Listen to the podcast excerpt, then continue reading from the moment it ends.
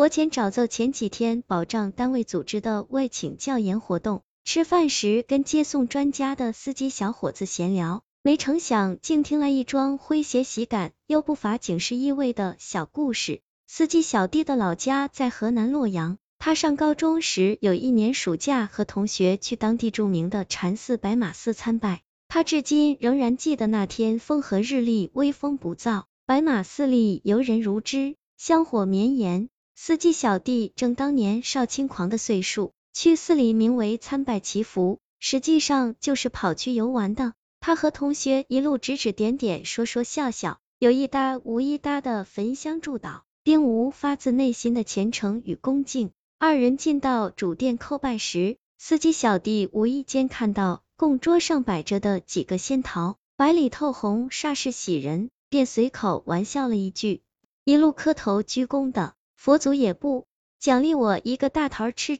还是不够慈悲啊。那个同学闻言也跟着挤眉弄眼的大笑了一番。司机小弟跟同学拜完临走时，见寺院门口有结缘护身符的小店，他临时兴起，便请了一个昆仑白玉雕的生肖守护菩萨挂坠。司机小弟说他挑的时候让店主拿了4个吊坠出来，一一比对，还冲链儿照过了，最终甄选出了最完美无缺的可心吊坠。等坐上回家的公共汽车了，司机小弟忍不住又从颈间翻出吊坠来摩挲欣赏，谁知他定睛一瞧，吊坠上菩萨头部的位置竟赫然惊现一条非常明显的裂纹。当时他挑选的如此仔细，遇上有裂不可能视而不见，可要是戴上以后触的裂，没磕没碰，一直贴身戴在脖子上，似乎也不太可能。司机小弟用手指来回抚弄着那道莫名其妙的裂痕，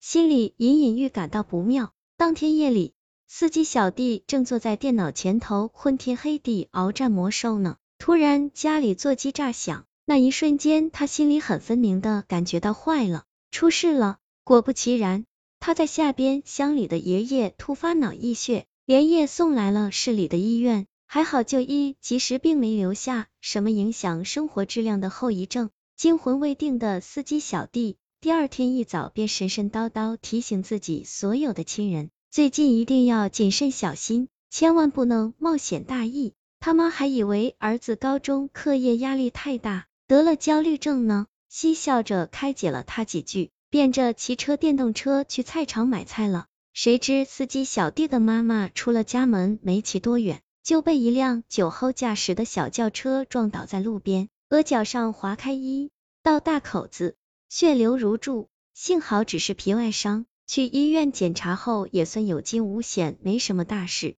经此一事，司机小弟简直吓得六神无主，惶惶不可终日了。可是再怎么着，学还是得照上不是。开学的第一天早晨，司机小弟背着书包战战兢兢地撵进校门，他那一步三回头，左顾右盼的滑稽神态，引得同学们纷纷侧目，还以为他暑假欠了一屁股债，怕债主来学校追债呢。好容易走到教学楼下头了，突然间一个花盆从天而降，不偏不倚，正好砸在司机小弟脑袋上，他连惊带痛，大叫一声昏倒在地上。这可吓回了从2楼奔跑而来的肇事者，人家班级正进行开学大扫除呢，也不知怎么一没留神，花盆就从2楼掉了下去。还好只是2楼，司机小弟醒来以后的头一个意识，竟还以为自己死了。结果校医告诉他，除了脑瓜顶上破了点皮和突然受惊尿了裤子外，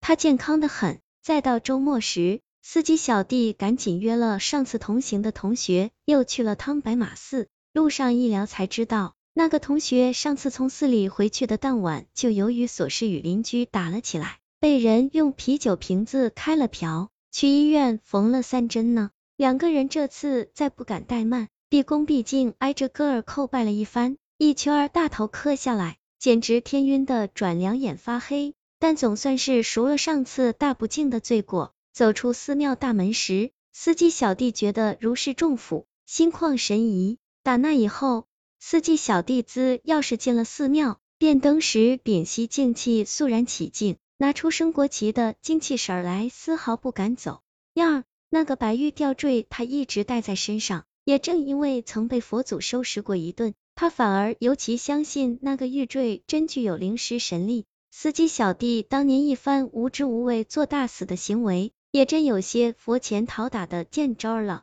佛祖慈悲怜悯一切众生，但佛座前的各路护法岂是好招惹的？若非看他们年少无心，头破血流都算是轻的。须知万众所向，只一个信字的力量，你他也变成了佛。